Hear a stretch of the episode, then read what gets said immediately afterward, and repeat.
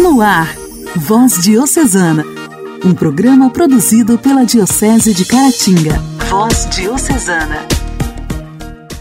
A paz de Cristo, amados ouvintes, está no ar. Nesta quarta-feira, 13 de abril de 2022, o nosso Voz Diocesana. Por aqui, eu, Janaíne Castro, para te fazer companhia em mais este programa de evangelização produzido pela Diocese de Caratinga. Que bom te encontrar em sintonia mais uma vez. O nosso abraço especial também a todas as rádios que nos ajudam neste projeto, transmitindo para tantas pessoas o nosso programa. Voz Diocesana. Voz Diocesana. Um programa produzido pela Diocese de Caratinga. Hoje, dia 13 de abril, nós celebramos o dia de Santa Margarida. Cega, abandonada pelos pais, tornou-se religiosa. Ela nasceu numa família nobre por volta do ano de 1287, na Itália. Cega e com uma deformação física, seus pais tinham vergonha de apresentá-la ao mundo. Então, ela viveu cerca de cinco anos no escondimento, dentro de uma cela, onde ela foi educada com princípios cristãos. Em 1292, os pais de Margarida ficaram sabendo que na pequena Citá de Castelo morreu um franciscano com fama de ser santo. Frade Tiago da Citá de Castelo, que foi sepultado na igreja de São Francisco. Acreditando que a pequena Margarida seria curada, a levaram até lá e ficaram esperando o milagre acontecer. Ao se darem conta de que não houve a cura, eles a abandonaram junto ao túmulo. A menina ficou pelas ruas mendigando, vivendo com a ajuda da solidariedade do povo, até que foi acolhida numa pequena comunidade de freiras. Margarida, desde pequena, já tinha devoção ao Senhor e buscava uma vida austera de mortificações, o que causou nas monjas desconforto. Com o tempo, ela foi mandada embora. Margarida volta para as ruas e é acolhida por um casal de cristãos, Grígia e Venturino, que já tinham dois filhos, mas compadecera-se da situação dela e a levaram para morar com eles. Ela vivia em um pequeno cômodo da casa, onde fazia suas práticas de oração, mortificações e jejum. Dotada de dons espirituais, Margarida ajudou a dar educação cristã aos filhos do casal e ainda ajudava em obras de caridade, visitava prisioneiros e enfermos. Ela frequentava a Igreja da Caridade dos Frades Pregadores e fazia parte dos membros leigos da Ordem da Penitência de São Domingos. Tão intensa foi a sua busca que ela morreu em 13 de abril de 1320 com 33 anos, assim como seu amado Jesus. Em 24 de abril de 2021, o Papa Francisco usou um procedimento denominado canonização equipolente para canonizar Santa Margarida de Citá de Castelo. Santa Margarida, rogai por nós. A alegria do Evangelho. O Evangelho. O Evangelho. Oração, leitura e reflexão. Alegria do Evangelho. O Evangelho desta quarta-feira será proclamado e refletido por Irmã Betânia, do canal Aliança de Misericórdia.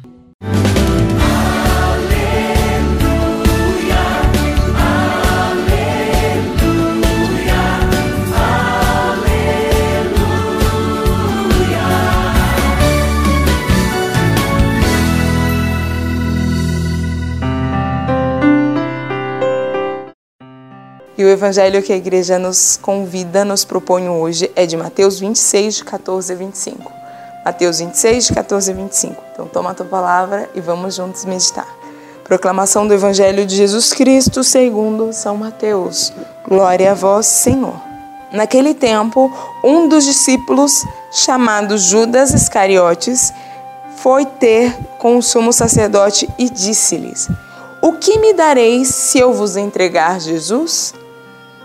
Combinaram então trinta moedas de prata E daí em diante, Judas procurava uma oportunidade para entregar Jesus. No primeiro dia da festa dos ázimos, os discípulos aproximaram-se de Jesus e perguntaram: E perguntaram: Onde quereis que façamos os preparativos para a Páscoa? Jesus respondeu: Ide à cidade, procurai um certo homem e dizei-lhe: O mestre manda dizer: O meu tempo está próximo, vou celebrar a Páscoa em tua casa junto com os meus discípulos. Os discípulos fizeram como Jesus mandou e prepararam a Páscoa. Ao cair da tarde, Jesus pôs-se à mesa com seus discípulos. Enquanto comiam, Jesus disse: Em verdade, em verdade vos digo, um de vós vai me trair. Eles ficaram muito tristes e, um a um, começaram a lhe perguntar: Senhor, será que sou eu?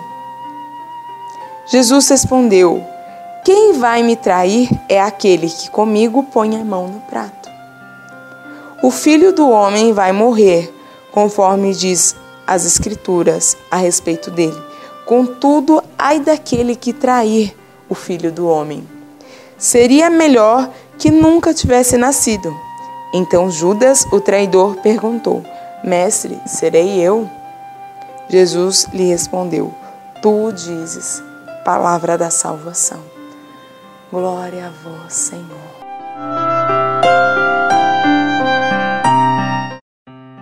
Nossa, esse evangelho chega a dar até uma travadinha na nossa voz na hora de ler, né?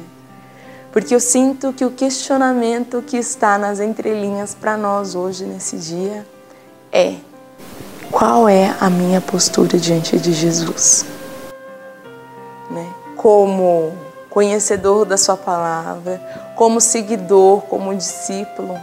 Será que no meio onde eu convivo, então, na minha escola, na minha faculdade, no meu trabalho, na minha roda de amigos, com os meus vizinhos, eu não acabo vendendo Jesus por 30 moedas?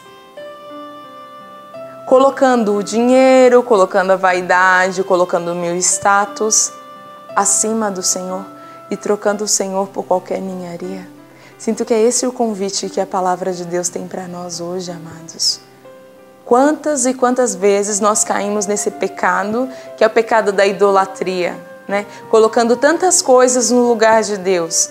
Um relacionamento com uma pessoa, a busca por um meio eletrônico, porque agora, né, cada dia sai algo novo, a gente nunca dá conta de acompanhar a tecnologia. Outro dia Tava, tava aí no ar, tava saindo na moda, no top o MP3. Agora já é um MP1000, costumo falar para os jovens, né? Aquele que lava, passa, cozinha, tira foto. Né? E cada dia a gente vai se lançando numa busca desenfreada de algo. E muitas vezes tiramos o nosso olhar do foco. Né? Não que seja proibido ter tantas coisas, enfim, que nos ajudam, e nos ajudam inclusive a evangelizar, mas se essa coisa te tira do foco, se essa coisa rouba o lugar de Deus na tua vida, que é o centro, você está traindo Jesus por 30 moedas. Você está entregando, você está jogando o amor de Deus ralo abaixo na tua vida, né? E isso tudo não traz felicidade, né? Tanto que depois que Jesus foi entregue, a gente vê que Judas se suicidou, né? Porque esse é o preço que nós pagamos por aquilo que nós idolatramos. Né? Essas coisas, quando ocupam o lugar de Deus na nossa vida, só nos levam para um único lugar, para a morte. Né? A morte espiritual, né? a morte das emoções, até a morte física. Né? Encontramos aí tantas pessoas mortas vivas por esse mundo afora e hoje, nessa quarta-feira da quaresma, o Senhor nos convida a colocarmos Ele no centro, no centro da nossa vida e permitir que Ele possa ser o Senhor das nossas atitudes, das nossas escolhas, em qualquer lugar onde estejamos, né? na nossa escola, na nossa casa, no nosso convívio. É esse o passo que, junto com você, eu quero dar hoje. Amado, amada, uma santa Semana Santa, um santo trido pascal para você. Um beijo grande e até a próxima. Tchau, tchau.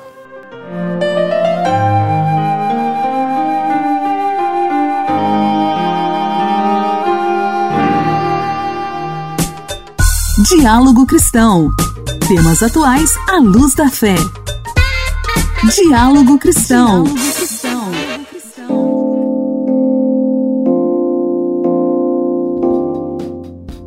Começou na última segunda-feira a etapa de participação social no processo que analisa o consumo de cigarros eletrônicos.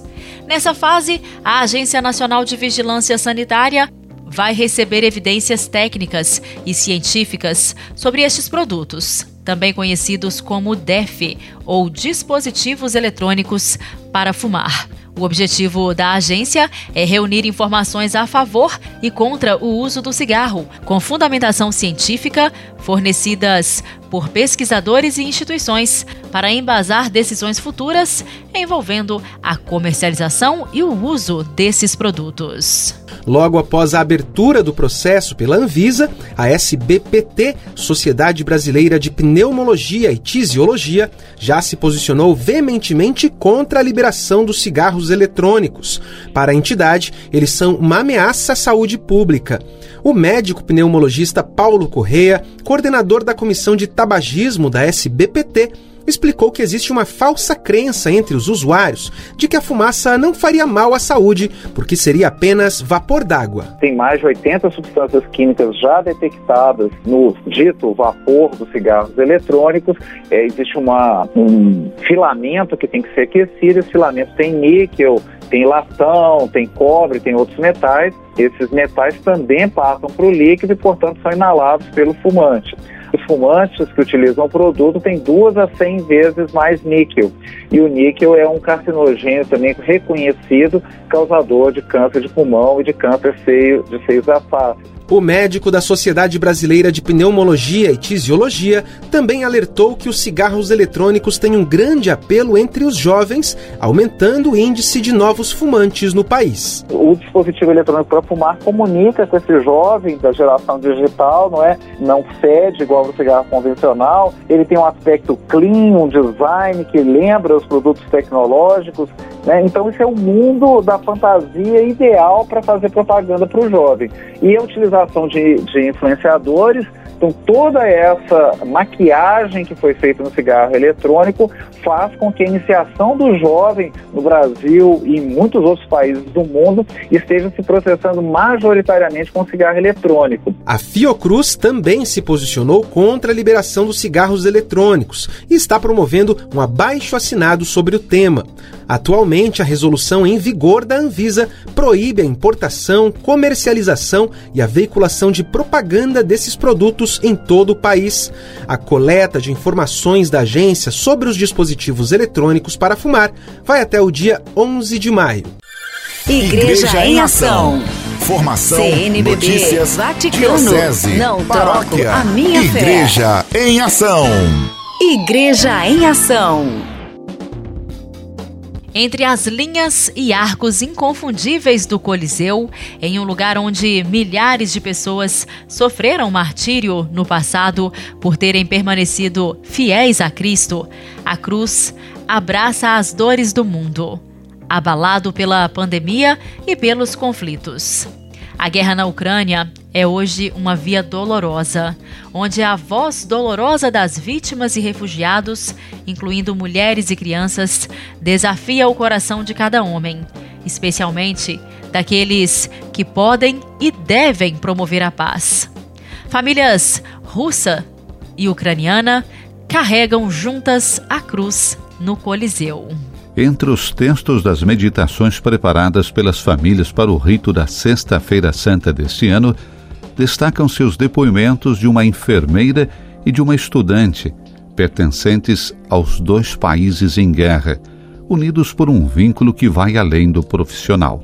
Este ano, a Via Sacra volta a se realizar no Coliseu.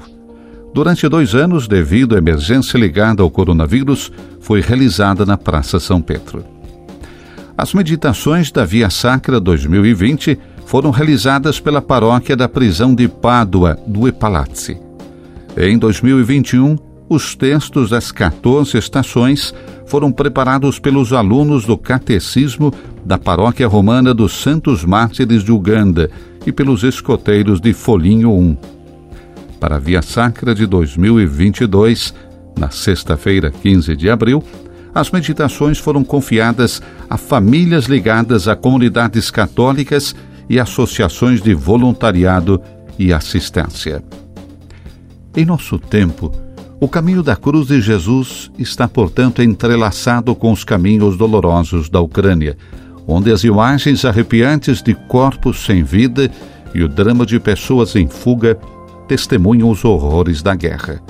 A 13 terceira estação terá a presença de uma família russa e de uma ucraniana, ou seja, a família de uma enfermeira ucraniana, Irina, do Centro de Cuidados Paliativos, juntos no cuidado da Fundação Hospital Universitário Campus Biomédico em Roma.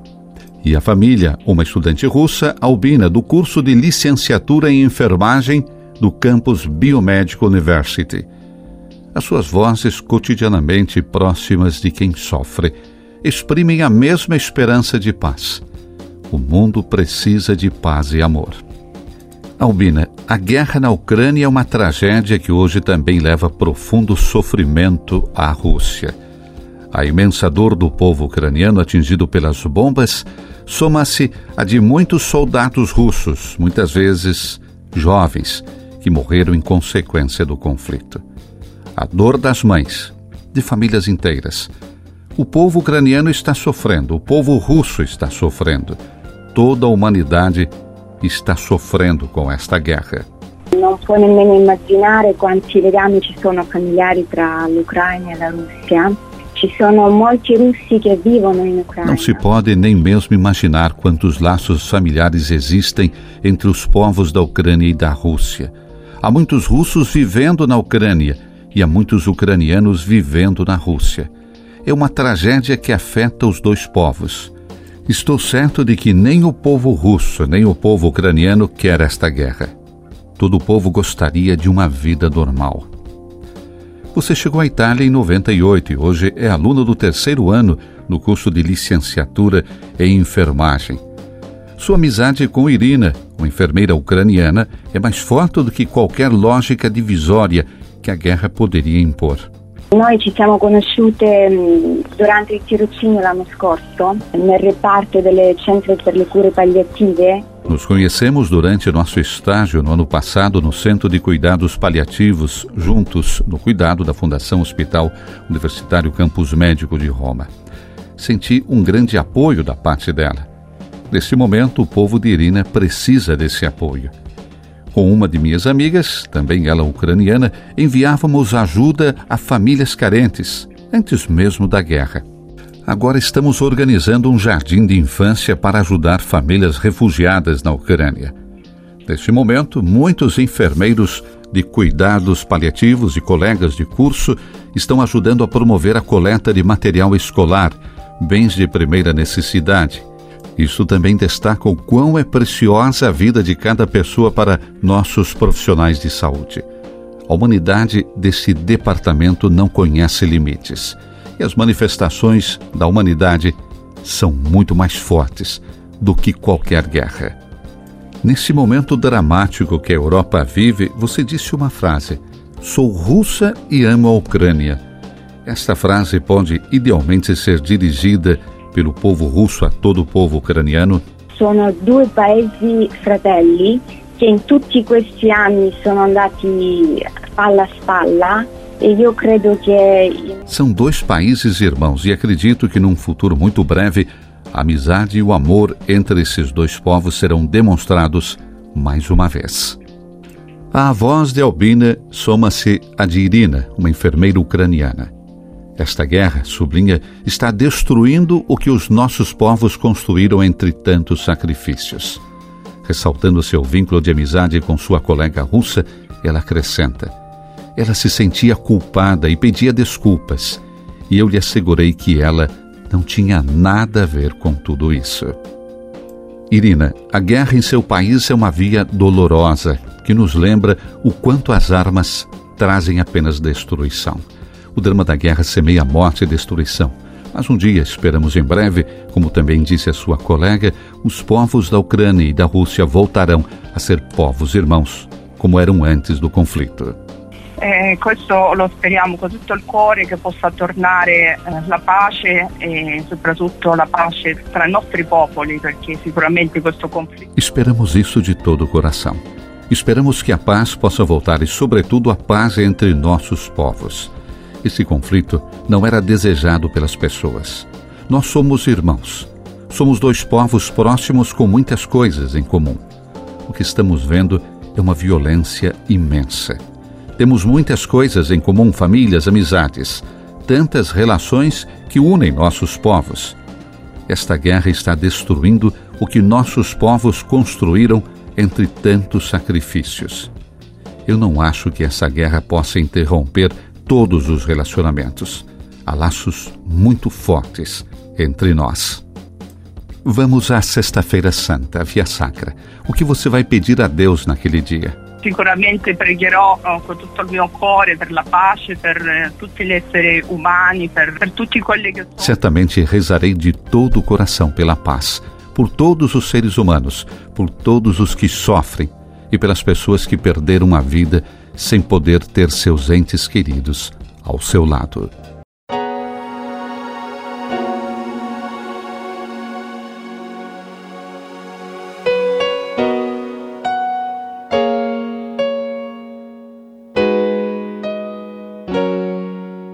preciso pensar um pouco nas pessoas que ainda vêm, nas crianças.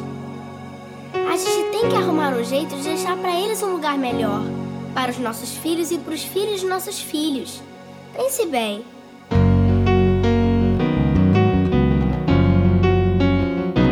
Deve haver um lugar dentro do seu coração onde a paz brilhe mais que uma lembrança sem a luz que ela traz, já nem se consegue mais encontrar caminho da esperança. Sinta, chega o tempo de enxugar o pranto dos homens, se fazendo irmão, estendendo a mão. Só o amor, mundo que já se fez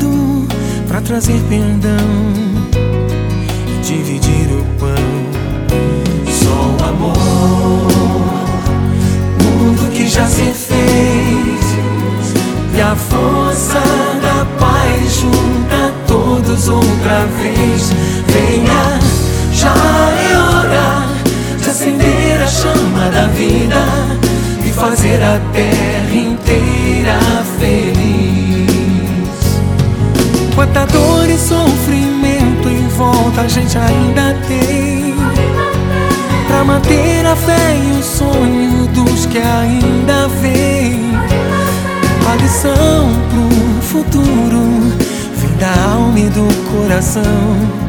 É buscar a paz, não olhar pra trás. Com amor. Se você começar Outros vão te acompanhar E cantar com harmonia e esperança. Deixe que esse canto lave o pranto do mundo para trazer perdão e dividir o pão. Só o amor,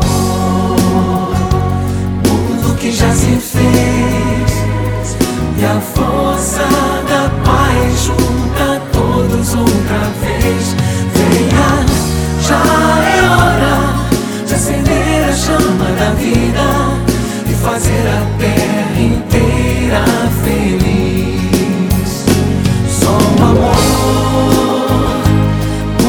já se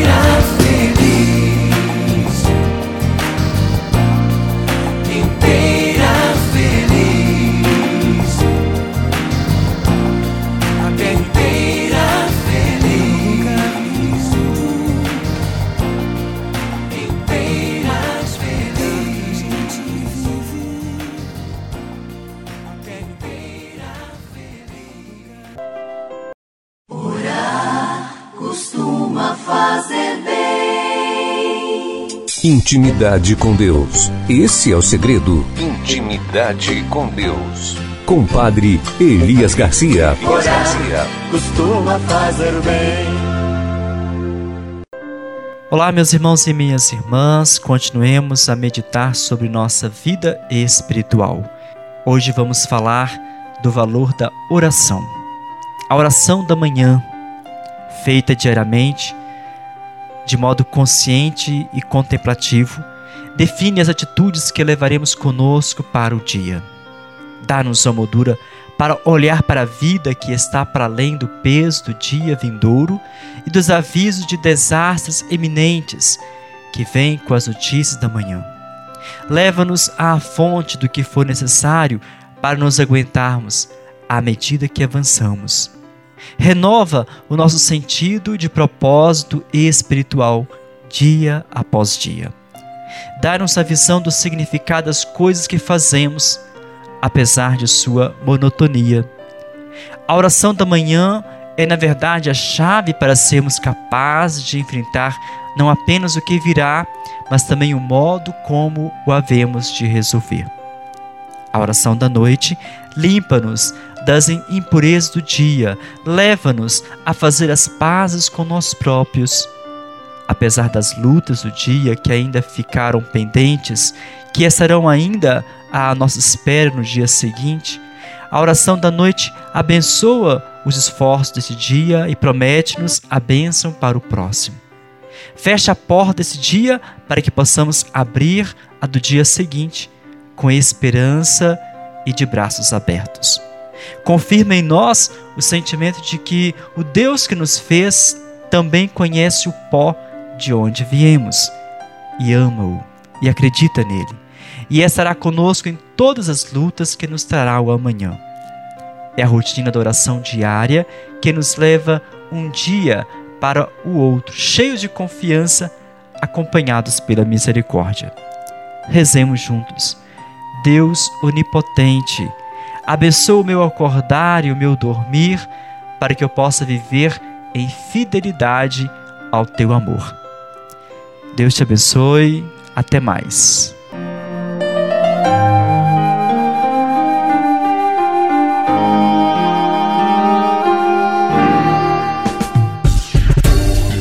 Voz Diocesana. Voz Diocesana. Um programa produzido pela Diocese de Caratinga.